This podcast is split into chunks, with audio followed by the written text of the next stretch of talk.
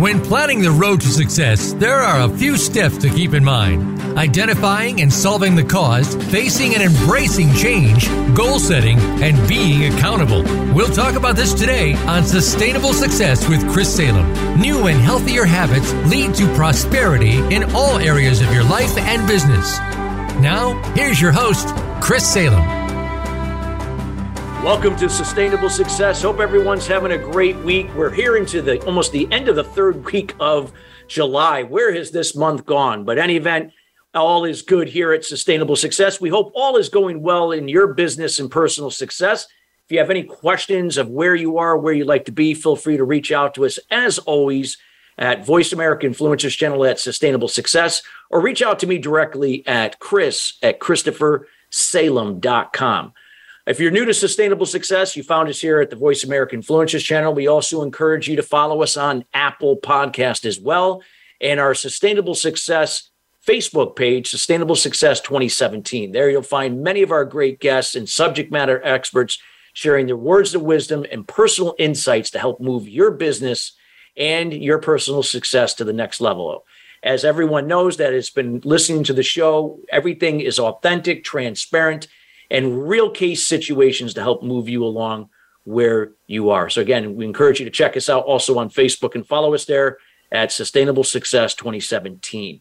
Today's show is being brought to you today by Alumni Direct. Alumni Direct is a new social media community platform dedicated to bringing together alumni from all different generational types, an opportunity to rekindle old relationships and perhaps meet new people for the first time. It takes all the noise out of social media, so there's no notifications. You get to come in anytime, uh, free to what works best for you, and be able to share content that allows you to connect at a higher level.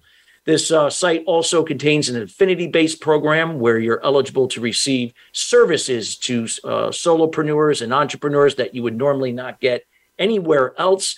Feel free to check them out at alumnidirect.com. That is alumnidirect.com. Well, we got a great show for you here today. We're going to be talking uh, with a title that you know is called "Protect Your Assets from Investment Fraudsters," and we got James Brandolino who's going to be on. And before I introduce James to the show, I wanted to be able to give you a, a little background about him because he is the one that is going to help you. He helps people when it comes to all types of things with investment fraud. When uh, James was a trader at the Chicago Board of Trade, he committed security and commodities fraud. James was prosecuted by the federal government, pled guilty to one count of mail fraud, sending fictitious financial statements via the U.S. mail, and served six and a half years in federal prison. While incarcerated, he studied forensic accounting and fraud examination textbooks analyzed hundreds of federal and state fraud cases, and interviewed dozens of financial fraudsters to learn the tactics they use to defraud investors. Today, James is the foremost investment fraud prevention expert who educates investors and financial professionals on identifying the dozens of red flags leading to financial misconduct. And without further ado, we welcome James Brandolino to the show. James, how are you doing today? I'm well. Thanks, Chris. Great. Well, we love, we're so happy to have you on the show here. And, you know, this is such, you know, an area that perhaps like, you know, people have, you know, maybe experienced certain things in their life, you know, where when it comes to fraud. And what I what I love about you is, you know, your transparency. I had an opportunity to meet you, you know, prior to this show and just really how genuine and authentic you are and how your story really, you know, you know, while it, it's a story that you know you look back and you say, God, you know, why did this happen? But yet you turned it into something that you learned and, and, and not only grew from it personally, but what you're doing now to give back and help others, especially in the financial industry, to protect against fraudsters. And you're you are the go-to guy for that. We'd love to, you know, maybe if you could share with us a little bit about your backstory and you know what led up to you know where you were and you know where you are today. And then uh, from there we could go into some of the things that you're working on you know helping you know organizations and people to notice those red flags. Sure. Well you know investment fraud unfortunately is not a very sexy subject to talk about.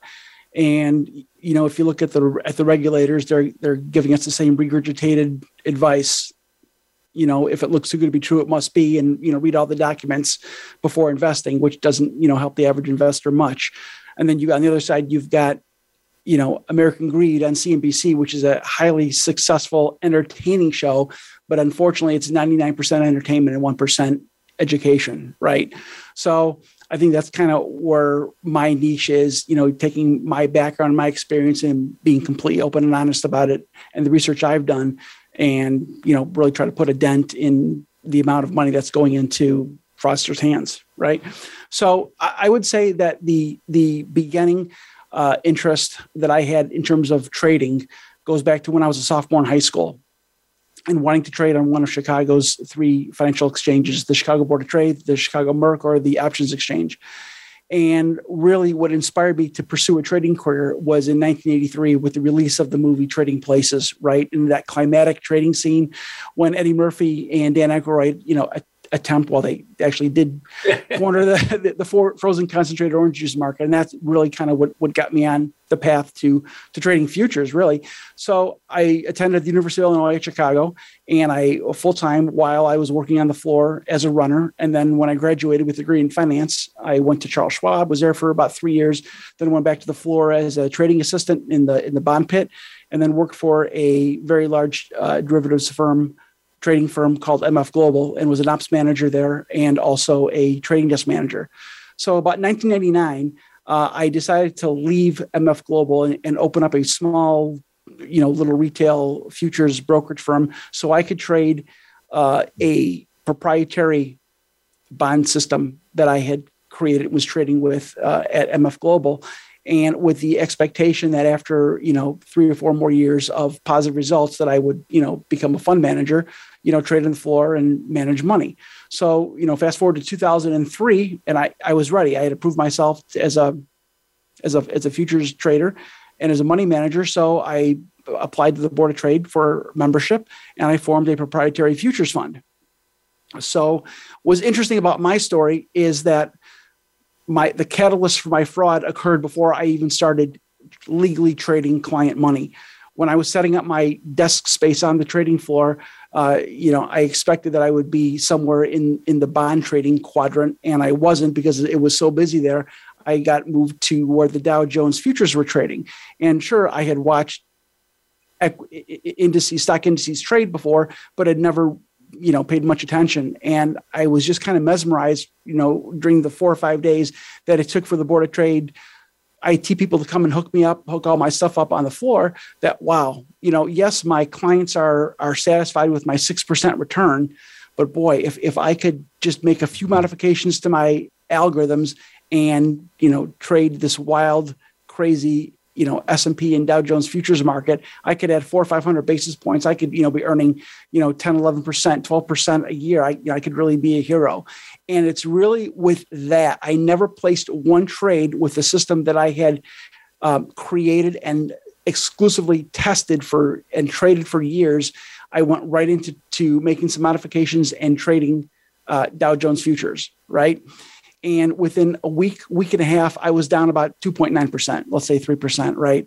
And I was, I mean, I was heartsick, right? What am I going to do, right? It's my first month. How am I possibly going to um, go to my clients, my, you know, my family, my friends, my existing clients, uh, and say what happened? I was just fearful that they would all pull out and I wasn't going to be able to, you know, keep on with the fund. And what was I going to do in the future, right? So I had about a week and a half before my accounting firm that I hired was going to get the statements from my clearing firm so they could mail out the you know the monthly performance to to my investors. So I'm sitting in an office with a colleague. He's on the phone. I pick up a copy of Investor Institutional Investor magazine, and what do I see? I see an ad for hedge fund accounting software. And the light bulb went off instantly. Boy, all I've got to do is buy the software, input everything. Instead of showing a 2.9% loss, I'll show a 1.8% gain, right? And 3%, I can make that back. I mean, I've been trading for a long, long time. I can make 3% back, you know, in a month, you know, a couple weeks, a month, two months, whatever it may be. Well, you know, we don't have to, you know, extrapolate too, too much to what happened minus 3%, minus 5%, minus 10%, minus 20%. and it never came back. So that was really stage one of or phase one of my crime, which was falsifying documents. Uh, phase two was after about a year and a half, I had kind of run out of client money, right?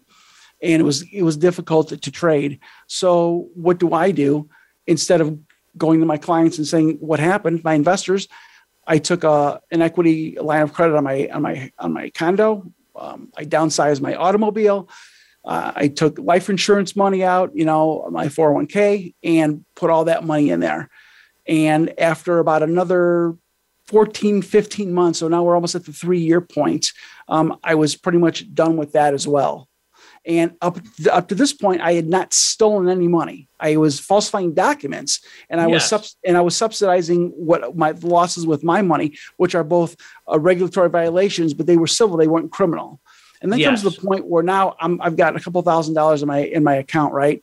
And what am I going to do now? And I've I've, I've got to I've got to come yeah. clean and and and talk to my investors, and just you know by the grace of God or the university uh, universe or whatever, um, a client called me and said, "Hey, I've got a, a, neighbor of mine who wants to come and see you, and you know he's thinking about investing." And I, you know, I'm thinking, okay, my buy-in was minimum was fifty thousand. That's what pretty much everybody started with. And I'm like, okay, yeah, that'll help, but that, that'll just kind of push things maybe, you know, six months more out in the future. And that's about it. Well, yep. he comes, he writes me a check for $500,000. And I'm thinking, you know, this is great because this will really allow me to, you know, to bring some outside talent in, some maybe a, a quant or a, a, a, database person and really kind of help me with my testing. And I'm going to fix this thing. I'm going to make it work. I'll make the money back, no problem. However, because I was so low on personal funds, I had a that's when I began embezzling money about the three year mark to you know pay for personal expenses and for business expenses. And that point that lasted that lasted five more years. Wow! so you had another five years that that you were able because it looked like you were at that point, and then somebody comes in with that amount of money that bought right. time. Well, and and there was and there was more many more people after that five hundred thousand, right? but that that's that was really when when my the, the lexicon of, of my fraud changed from from civil to criminal right and I, it was wrong i knew it was wrong but you know there was never really a doubt in my mind other than for an hour here an hour there over the eight years that i was that i i couldn't make the money back. I just had to i just had to figure it out. And yeah. really kind of how it ended was you know one day one morning i'm standing on my balcony watching the sunrise over the chicago skyline and i'm like i'm not going to make this back. It's not going to happen. I'm down about 3.8 million and you know in the big it's a lot of money. In the big in the big scheme of things it's not a lot of money you know in terms yeah. of hedge fund fraud that we've seen but i mean it's a lot of money. Sure. And uh, if, you know forget it. So i'm going to uh, I'm going to skip a few parts out that I'm going to, you know, put in the book. But let's just say after a period of severe mental anguish, uh, in January, January 6th of 2011, I walked into the uh, U.S. Attorney's office in Chicago with the FBI president and said, "This is who I am. This is what I did. Here my here's my client lists. Um, I'll wait for an indictment." And um, very soon, I was indicted. And, and, and, and I tell you, James, I mean, what was that feeling? I mean, the fact is, like I said, you know, you this thing happened, but that was not your intention. Your intention was not to go and defraud people. It was some, something that just sort of happened and the intention was to thinking i'm going to make this money back and i'll make this right and everything will be back on track but it it just kept further digging you know its way down and in and then you got there. what uh, again when you felt that when you walked in what was that feeling i must have been like a, a, I, i've been there before in different situations and i know that feeling like it, it feels like you know you hit rock bottom. Was that a rock bottom t- time for you or? Um yeah i'm going to answer your first question which is a very good question. I mean what makes investment fraud different than other types of financial crime is that most investment fraudsters don't set out to defraud people right? Yeah, absolutely. The, the the the motivation is not greed it's fear. It's that we're put on this uh, pedestal that that we're going to be successful that we that we have all this knowledge and we've got this talent and when we fail at it we don't want to face that social embarrassment. And you know going to our clients going to investors going to our social circle right? You had to close your fund you, did, you, you lost money you're never going to make money and whatever however we work that in, in our minds. And that's really the where most investment fraud starts.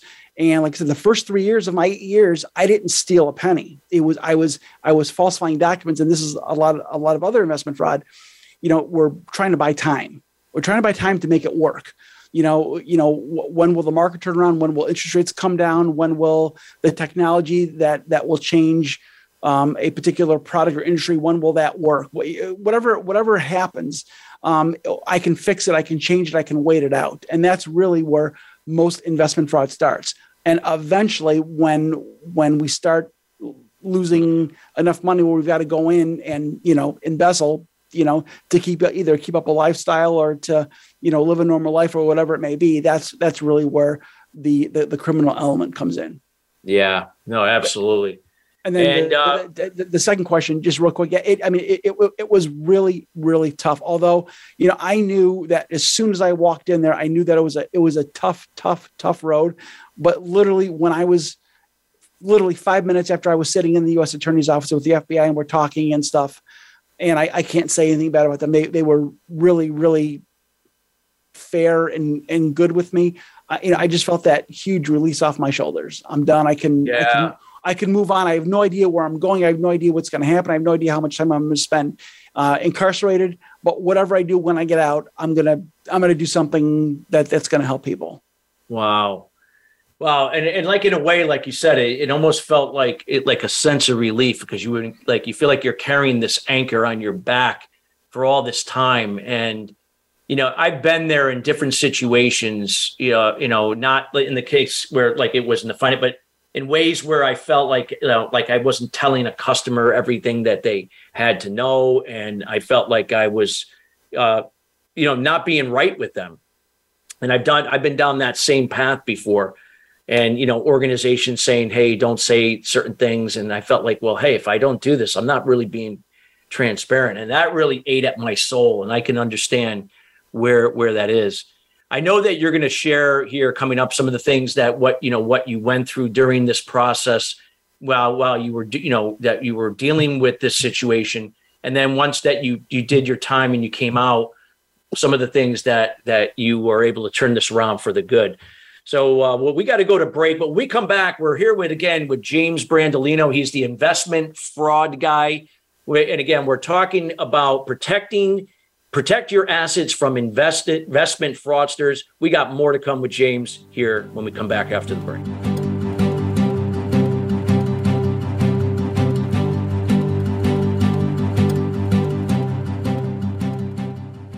What is balance? It's being true to your purpose and not being distracted by shiny objects, surrounding yourself with family and loved ones, nurturing your spirituality, maintaining healthy balance of emotional and physical wellness, and being present in the moment. Chris Salem creates awareness about unblocking mindset barriers for sales professionals, business leaders, entrepreneurs, and all types of people to have sustainable success at the next level. The solution evolves out of the problem or challenge. The issue is that many people and businesses manage the effect but do not address the root cause. You now have an opportunity to live your life and operate your business in the solution rather than the effect of your challenges. Schedule a time to chat about your goals and the person you desire to be by going to ChristopherSalem.com. We have group consulting calls, one on one, and other programs to assist you. It will be the best thing you do for yourself to see how sustainable success is possible for you in your life and business. Join us at the next level. Visit ChristopherSalem.com. This is the Voice America Influencers Channel. Be inspired.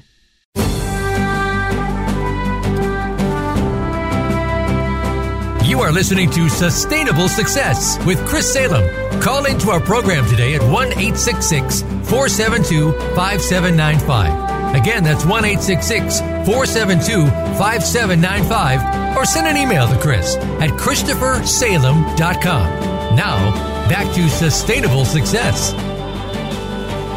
Welcome back to Sustainable Success. We're talking about protect your assets with investment fraudsters. We're here with the investment fraud guy, James Brandolino. If you're just joining us again, you can listen to this show in its entirety here later today here at the Voice America Influencers channel. And we highly encourage you to do that because this is a powerful story uh, that James had shared in the first segment uh, about what we are talking about, how to protect your assets from investment fraudsters. So, James, you know, here here you were someone who, you know, that you know you came from a great family, growing up in the Chicago area, college educated, really, you know, understood the financial markets. And now after, you know, this t- period of time where, where, you know, you, the intentions were not to, to fraud it, to fraud anybody, but it sort of just happened. Now you're in this new element that you never imagined. Talk about that. What you, you know, what, what was that like and what, what, what did you do with that time that you got to know yourself and the things that you're known today in helping so many people as the investment fraud guy?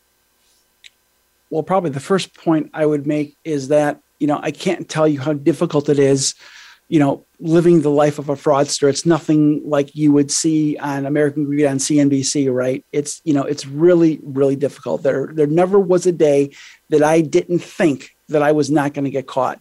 I had um, of my 60 investors, I had a handful that were very, very, very hands on. And a few of them would call me literally two or three times a week just to chat how's the market. The market went up a lot. How did we do? The market went down a lot. How did we do? The market's not moving at all. You like volatility. How did we do?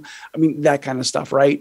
And every time they would call, hey, well, you know, what are you doing this weekend? Why don't you come down and, you know, and, you know, I got some questions for you.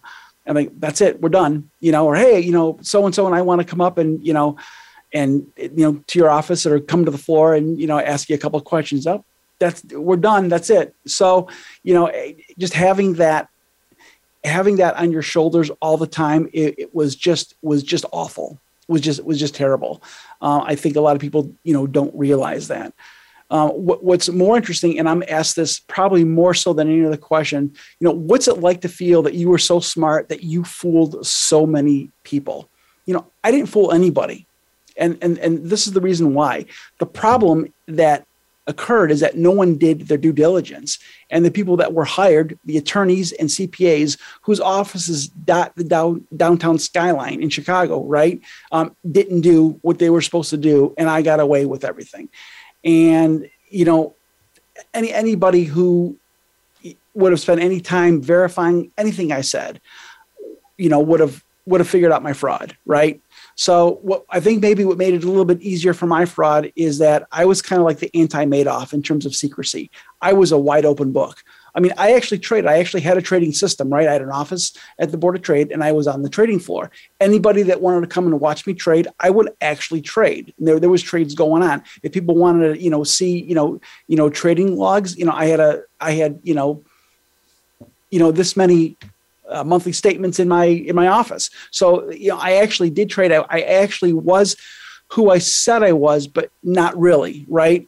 So, you know, just you know the, the people that were supposed to really find my fraud and i'm not gonna i'm not gonna put that on my on my on my clients because although most of them were accredited and highly successful business owners their cpas and attorneys and trust officials just never just never did their job right and and it happens not just with my case but every single mm. day and it, it's just it's just the same it's the same old story yeah yeah, I mean that must be like I said. Here, here are these are people that that are you know that you get hired, and uh, and that you think that you're going to have your back, but they're not doing what they're supposed to be doing. So, uh, a quick example, you know, probably the beginning of the second year of my fraud, a client calls me up and says, "Hey, uh, do you have financial audited financial statements?" And I'm thinking, no, but I can get some, right? I was like, yeah, I'll I'll call my my CPA firm in New York and and and get them for you. So what do I do? I go to Google, you know, hedge fund sample hedge fund audit, right? You get a yeah. couple PDFs and you know did it all myself. And there was probably five or six mistakes, and I, I use these documents in some of my presentations to show how if any CPA or, or, educated business person that has any inkling about how to read a financial statement would have would have noticed the errors, right? And you know, no, the problem was nobody verified anything that I said, anything that I did. I mean, I put a fictitious, a fictitious account uh, auditing firm on there. Nobody ever verified it. Nobody verified anything. Yeah. Wow. And that and that wow. was, that that's that's the big problem. And, and like you said, these were reputable reputable CPAs and and lawyers. I would take it, you know, in taking the fact that you had the clientele that you mentioned, these were pretty, you know, some savvy guys you were working with. Well, and, uh, there were a few two-man shops, but the yeah. majority, the, the, the the attorneys in the space, they they were they were in firms that would be in you know in skyscrapers in Chicago. Yeah. So, so what's that tell you? Either A, they didn't do the work that they were being paid to, or B, they just didn't know what to look for. And I really yeah. think it's probably the latter, right? That they just didn't know what to look for. And that's really kind of been my motivation uh, in terms of, you know, when I when I was incarcerated, to early on really want to study fraud, you know, take my case and break my case down. And as I began to, um, I have a sister who's a librarian, and she was able to go on to LexisNexis and print literally hundreds of state and federal cases for me. And I was able to, you know, get a few textbooks for forensic accounting and kind of start putting things together, as well as you know, talk to a lot, interview a lot of other financial fraudsters that I was incarcerated with. And what's really interesting, Chris, is that, you know, the red flags really don't change. And the red flags even are the same ones that we saw 50 years ago. Yes, the computer and the internet have changed things a little bit, but it, it's the same stuff. They're just using a computer yeah. instead of doing it face to face. And it, it just amazes me that you know that the regulatory agencies haven't haven't taken you know the step to really you know put some better information out there. And that's really you know kind of my goal to be the poster child for investment fraud and say look this is what i did. This is how i did it. This is how to protect yourself. So you know when i was away i you know i spent a lot of time and in, in putting together what i what i called what i call now a red flag report right? Which is basically categorizing a little bit differently but a little more intuitively all the areas where the red flags hide and then you know break them down and it's actually it's actually going to be in a book that I'm actually working on as we speak. Hopefully, will be done by the end of this end of the summer. That will really be the the the do-it-yourself guide to preventing you know preventing fraudsters from getting your assets. Yeah, absolutely.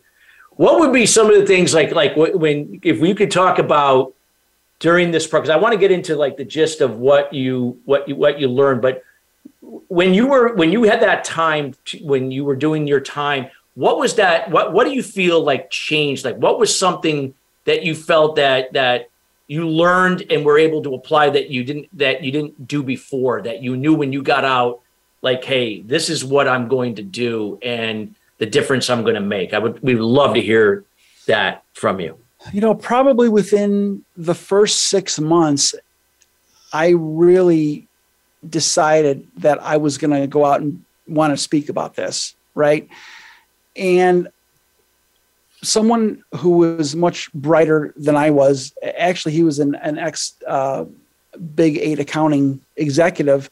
Surprisingly, he said, when you go out there, you got to be honest. You got to open everything, open every door, open every window, never shy away from a question, and let people know what it's really like from your side right? Mm. Because nobody, very few people understand what it's like on the side of the fraudster. I mean, even now when I work with with CPAs or you know attorneys, and I see things that they don't see, and it's not that I'm smarter; it's just that that's my niche, right? Yeah. Even even forensic accountants, you know, I I, I just finished 18 hours of grad school in in forensic accounting.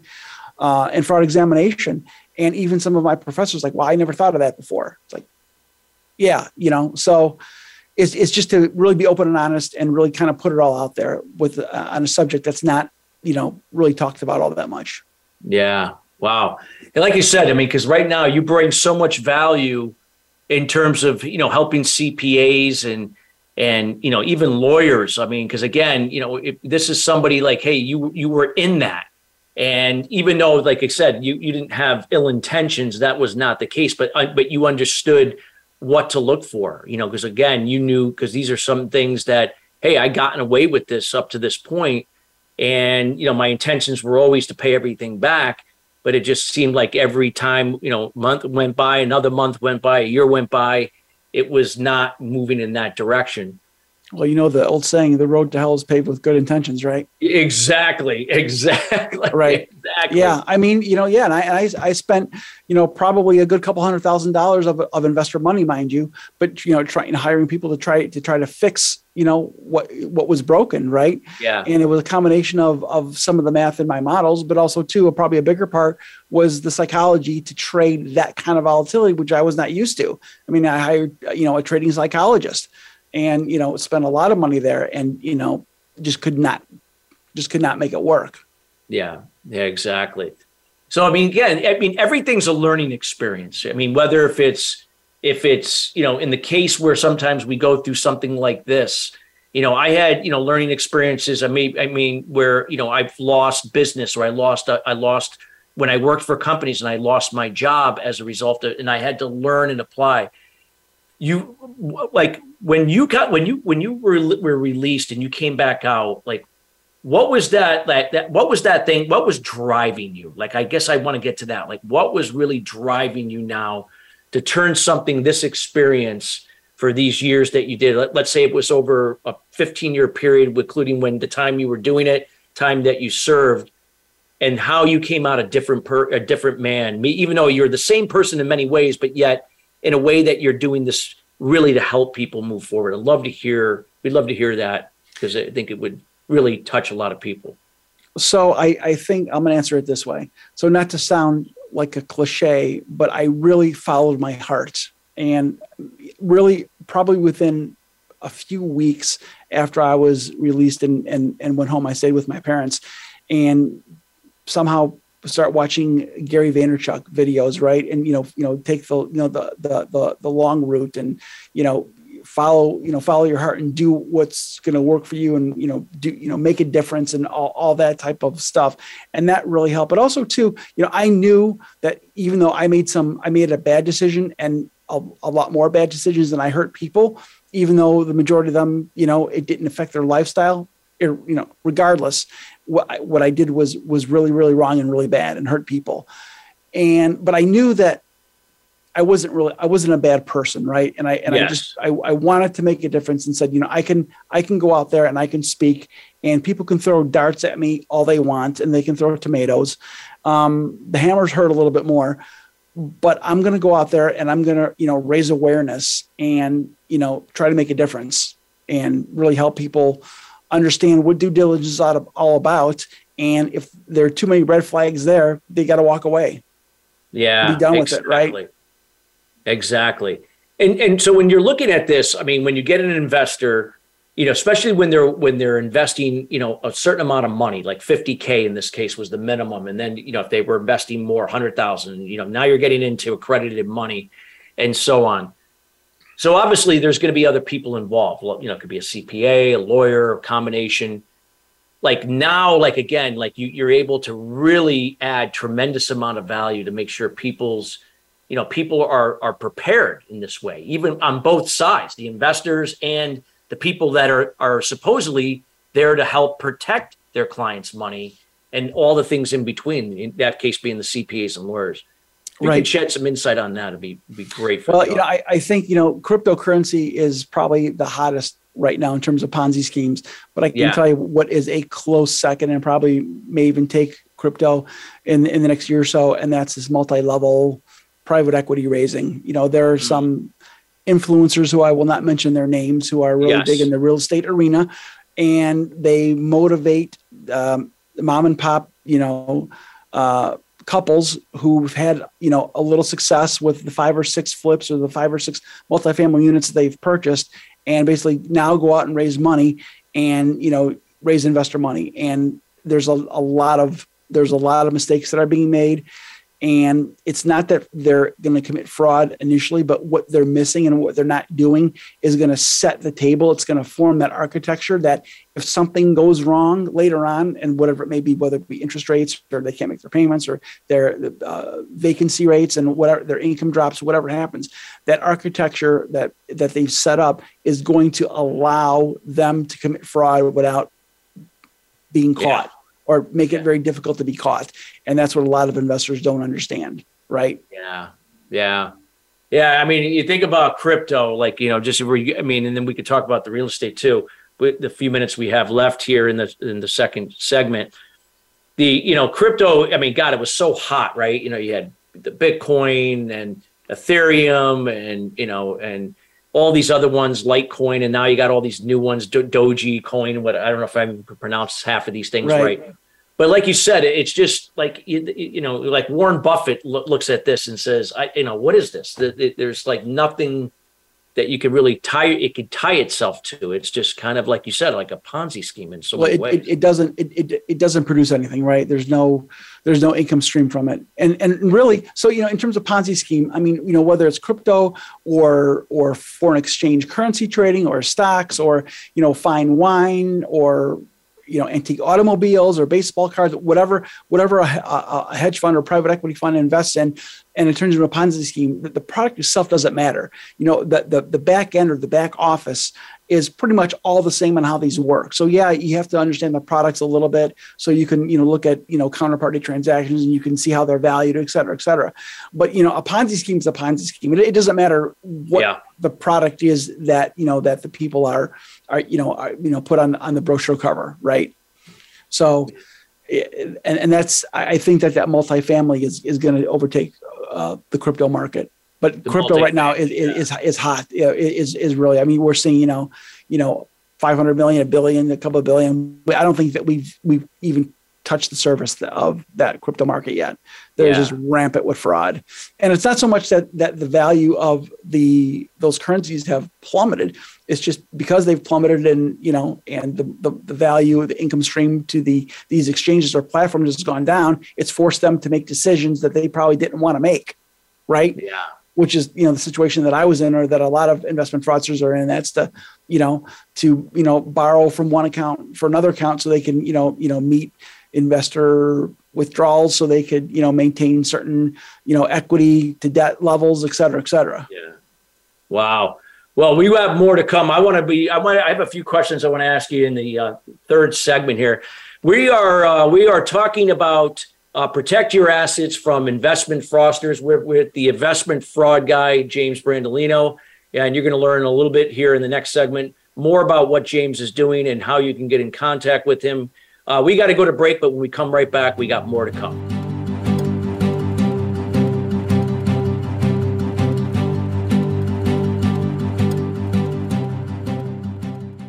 What is balance? It's being true to your purpose and not being distracted by shiny objects. Surrounding yourself with family and loved ones, nurturing your spirituality, maintaining a healthy balance of emotional and physical wellness, and being present in the moment. Chris Salem creates awareness about eliminating limited beliefs or unblocking mindset barriers for entrepreneurs, sales professionals, business leaders, and professional athletes to have sustainable success at the next level. The solution evolves out of resolving the root cause to the problem. The issue is that many people and businesses manage the problem but do not address the root cause to it. You now have the opportunity to live your life and operate your business in the solution rather than the effect of your challenges. Schedule a time to chat about your goals and the person you desire to be by going to ChristopherSalem.com. We have group consultation calls, one on one, and other programs to assist you. It will be the best thing you do for yourself to see how sustainable success is possible for you in your life and business. Join us at the next level. Visit ChristopherSalem.com. We don't follow, we lead. Join us, the Voice America Influencers Channel.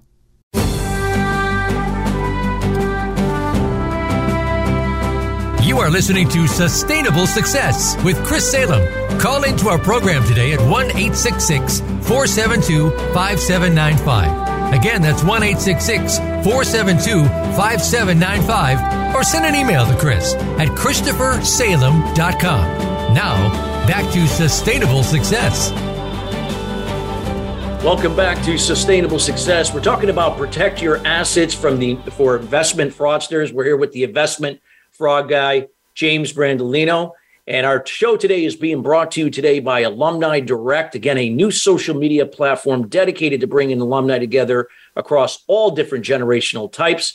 It offers a wide array of affinity based programs as a member so feel free to check them out at alumnidirect.com. That's alumnidirect.com. Well, James, you have you have just really, you know, you're I was just saying while we were at break, you know, during the commercial, just your transparency and authenticity and all the great things you've been doing, uh, you know, from this experience. Talk about maybe provide some actual examples, some things that you've been involved in and and helping to you know, really raise, you know, really raise a, awareness for some of these potential fraud, fraudulent situations. I think would be quite uh, insightful for the listeners. Okay. So I usually don't like giving tips because, you know, you know, giving three or five tips or 10 tips is not going to really help someone stop fraud, but I can kind of go over the, you know, the, the big picture to give yeah. people an idea what, what I look for. So, you know, in terms of fraud prevention, really there's two primary objectives, right? To determine if the principals and key employees, if they are who they say they are, and number two, by reviewing their their books and legal documents and marketing, et cetera, and back office, you know, are they doing what they say that they're doing, right?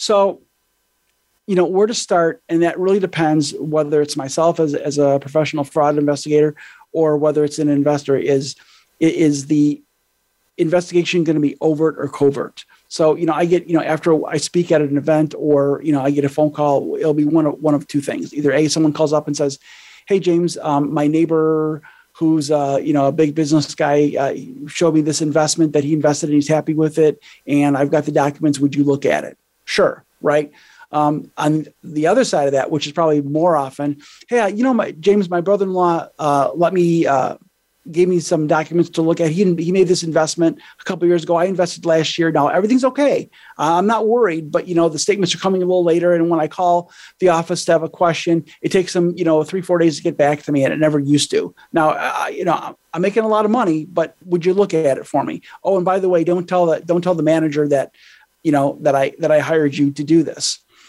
So, you know, whether we can be overt or covert really kind of depends. I mean, if, if we're going in before someone invests, it makes it a lot easier if we have the, you know, if the manager lets us come in and and and talk to him, talk to his staff, look at his back office, you know, talk to his his his auditor, talk to his legal firm, legal team, if we have to, just to kind of see what policies and procedures are in place. When we when we don't have that, it, it, it puts us behind the eight ball a little bit. But you'd be surprised how much we can do.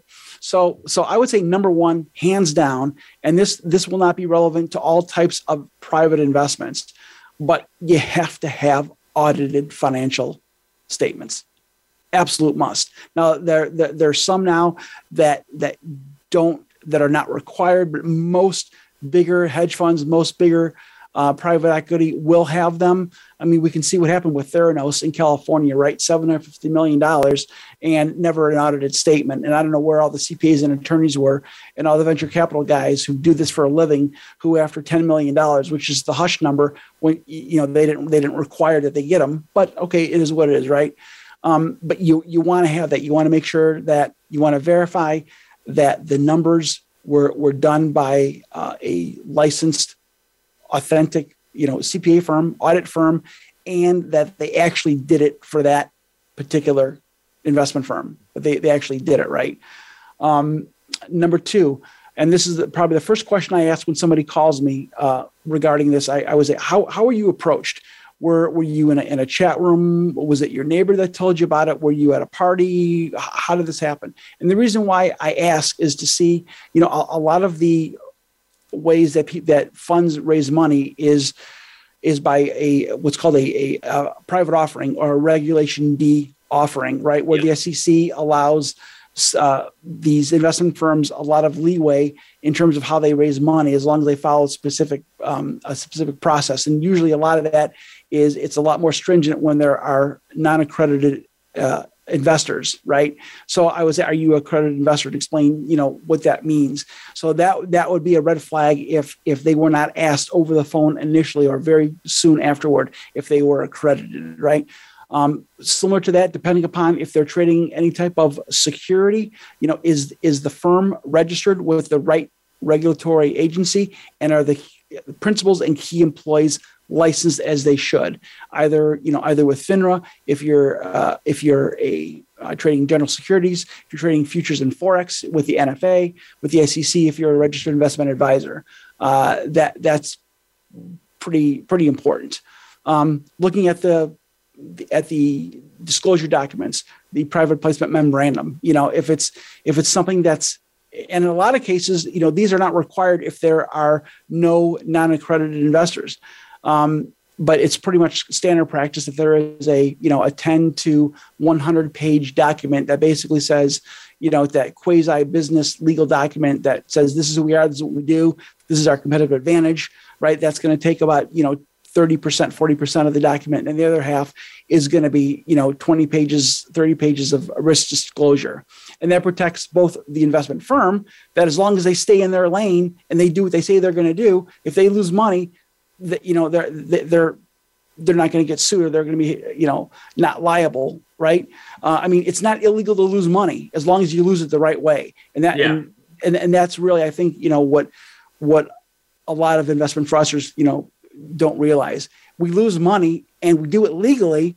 However, because out of fear, you know, I, for me, I was I was just deathly afraid to confront my investors, family, friends, et cetera, et cetera.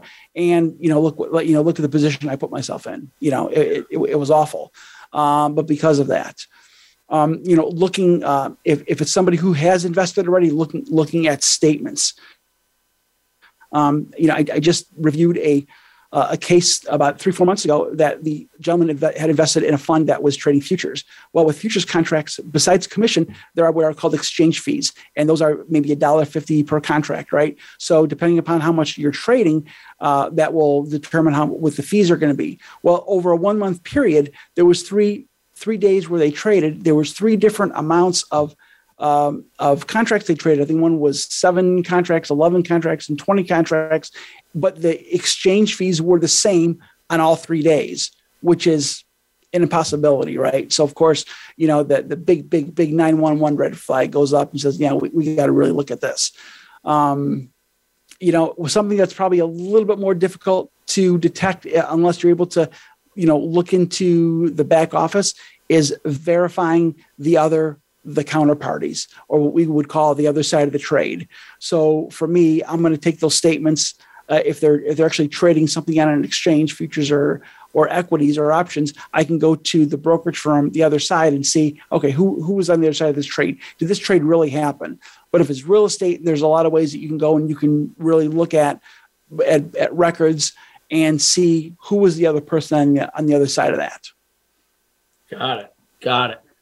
Wow. So that, that was some great insight. And so, oftentimes, uh, as people, and you know you're you gotta you know i know you have a book coming out shortly and i would love to hear maybe if you if it's not too i know the book's not out yet but if there's anything you would like to share like you get a little sneak peek of something if you'd like to share uh, anything what you know what you just talked about and then how that might help people as well so this book has been in the works for probably about three years and i really thought that i would have had it done by now but just because of the speaking engagements and you know doing a lot of you know a lot of consulting with clients and working with law enforcement on certain cases i, I just haven't been motivated to sit down and actually finish it. And uh, unfortunately, I just sprained my ankle and will not be running the Chicago Marathon in October. But I guess that's a blessing because I really now I'm I have no choice but to sit down and really finish that book by by the end of summer. Um, I haven't really come up with a name. You know, protect your assets, the complete guide maybe to protecting your assets from fraudsters. Um, you know, basically, it's going to be a do-it-yourself guide on kind of step by step. You know, basically breaking the process down by you know looking at the investment itself, looking at at the principals and key employees, um, looking at the firm and their processes, and, lo- and looking at uh, third-party uh, consultants uh, or you know or service providers, banks, brokerage firms, CPAs, and you know making sure that they're all legitimate and they're all they're all doing what they're supposed to be doing. So, and then I it, that would be the second half where I go back and, and, and look at all the red flags, and there's, there's about 100 red flags that I look at. Wow. Not, not, not everybody's going to be able to do all those, but you can see, you know, what the process is. And that's coming right from the consulting work that I do now as well. Got it. Well, we want to make sure to let you know when when the book is finally completed and ready to, you know, you know, when you set a date to when the, the launch is going to be on Amazon or Barnes and Noble or both, you know, we'll make sure here at at uh, Voice America Influencers Channel, Sustainable Success, we'll make sure to make sure we get that out there and and encourage people to get their hands on this. It, any whether if you're a CPA in the finance industry, if you're a lawyer, law enforcement, an investor, you know, definitely got to got to read your book. No doubt about it. No doubt. I mean, you know, it's not rocket science, Chris. It's just you know a certain you know set of tools that you need and to look at. And I think just most investors and financial professionals just don't know where to start. They don't know yeah. the right questions to ask, and and whatever answers they get from a potential fraudster, they don't know necessarily how to what that what it means and how to verify it if it's correct. And that's yeah. really what we're going to go through in the book. Wow, that's powerful. James, anything else that you would like to share as we, you know, as we get near the end of the show that you would like to share about, you know, being the investment fraud guy? And I love the, the slogan, by the way, and I think it just really signifies everything like, you know, where you've been, where you are now, and the things that you're going to be making a difference going forward. Any other insights that you would like to share uh, with the audience?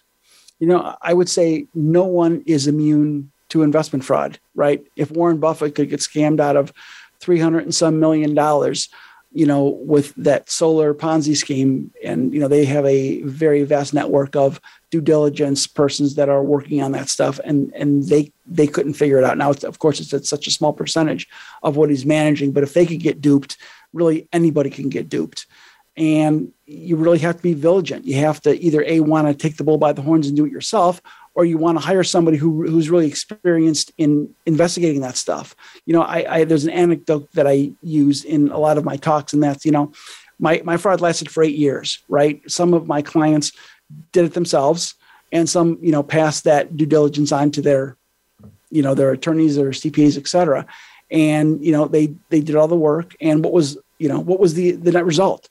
my my crime lasted for eight years. And mm. the point the point being is that just because you're letting your CPA or letting your attorney or a quote unquote friend or professional or smart business person look at the stuff doesn't mean that they know what to look for, right? Yeah. So you just make sure that that that you get the right information and you talk to someone who's knowledgeable, whether it be myself or or you know someone else who's you know in that industry. Absolutely. Wow. No, absolutely. I think that's powerful. What what you shared and and and again it's all the awareness in that that we can't take things for granted. We have to be able just taking that extra you know little bit of time to gather more information can save us a lot of grief on the back end. There's no no doubt about it.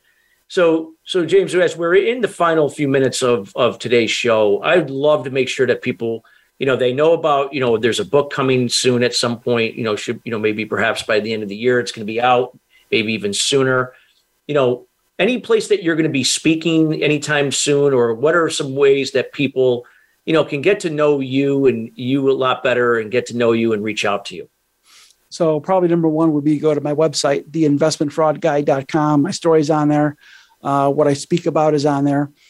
Um, i have a a handful of attorneys and cpa firms that i work with on a pretty much a daily basis that i work with in terms of cases so a lot of my time is spent um, doing consulting work and writing, you know, looking for red flags and writing red flag reports. I would definitely like to spend more time speaking, although I was doing quite a bit of that before. And then COVID came and you know, we know what happened there, but now things are starting to pick up again. But I really feel, you know, I, I had not scheduled a lot of talks for yeah. presentations for, for the summer, really with my intention of getting the book done. Cause I really, I really want that done. I, I, think that it, it it's really going to be uh, good for a lot of people. But basically, I talk about you know investment fraud awareness. You know, it's preventable. You know, and how do we prevent it? You know, how do you do the due diligence? I tell my story. I, I, I talk about ethics. Um, you know, I try to give an inside view. You know, you know what fraud looks like from the eyes of a of a former fraudster. You know, because yeah. we look at things a lot different than than the general public would. Yeah, well, we can we highly encourage uh, everybody listening and those listening uh, later to get in touch with James again, the investment fraud guy. You know, get follow him on LinkedIn, uh, reach out to him uh, uh, personally on his on his email. Uh, go to the website. We'll make sure everything is posted there. we got about a minute left, James. Before we close out the show, in the next twenty seconds or so, can you just you know, leave you know the, the the the listeners with a final some final words of wisdom? You know, if investors and or their CPAs and attorneys would perform the due diligence required before investing, before handing money over to a potential fraudster, um, that would make such a difference in terms of the amount of money lost to the billions that are lost by tens of thousands of people every year. You got to do the work you got to put the work in, whether you do it yourself or whether you hire somebody, you got to do the work because it is preventable. Yeah. So powerful. Again, James, thank you so much for taking the time out of your schedule to be with us here today. We greatly appreciate you and your transparency and everything that you're doing to make a difference and helping to, you know, bring down these cases of fraud uh, in the investment world. Listeners, we want to thank you each and every week joining us here, the Sustainable Success Way. This show would not be where it's at because of you. We are committed to your success. And again, we will continue to bring in subject matter experts and guests like James that sharing their words of wisdom and insight to help move you along in your journey with success and your business. Again, if you have any questions or any comments, please re- reach out to James directly, or you could send us a message. We'll make sure that we get him that information. And any questions that you have regarding uh, future content here on the show, feel free to reach out to us at chris at christophersalem.com. Till then, everybody, have a great rest of your day. We'll see you next Thursday.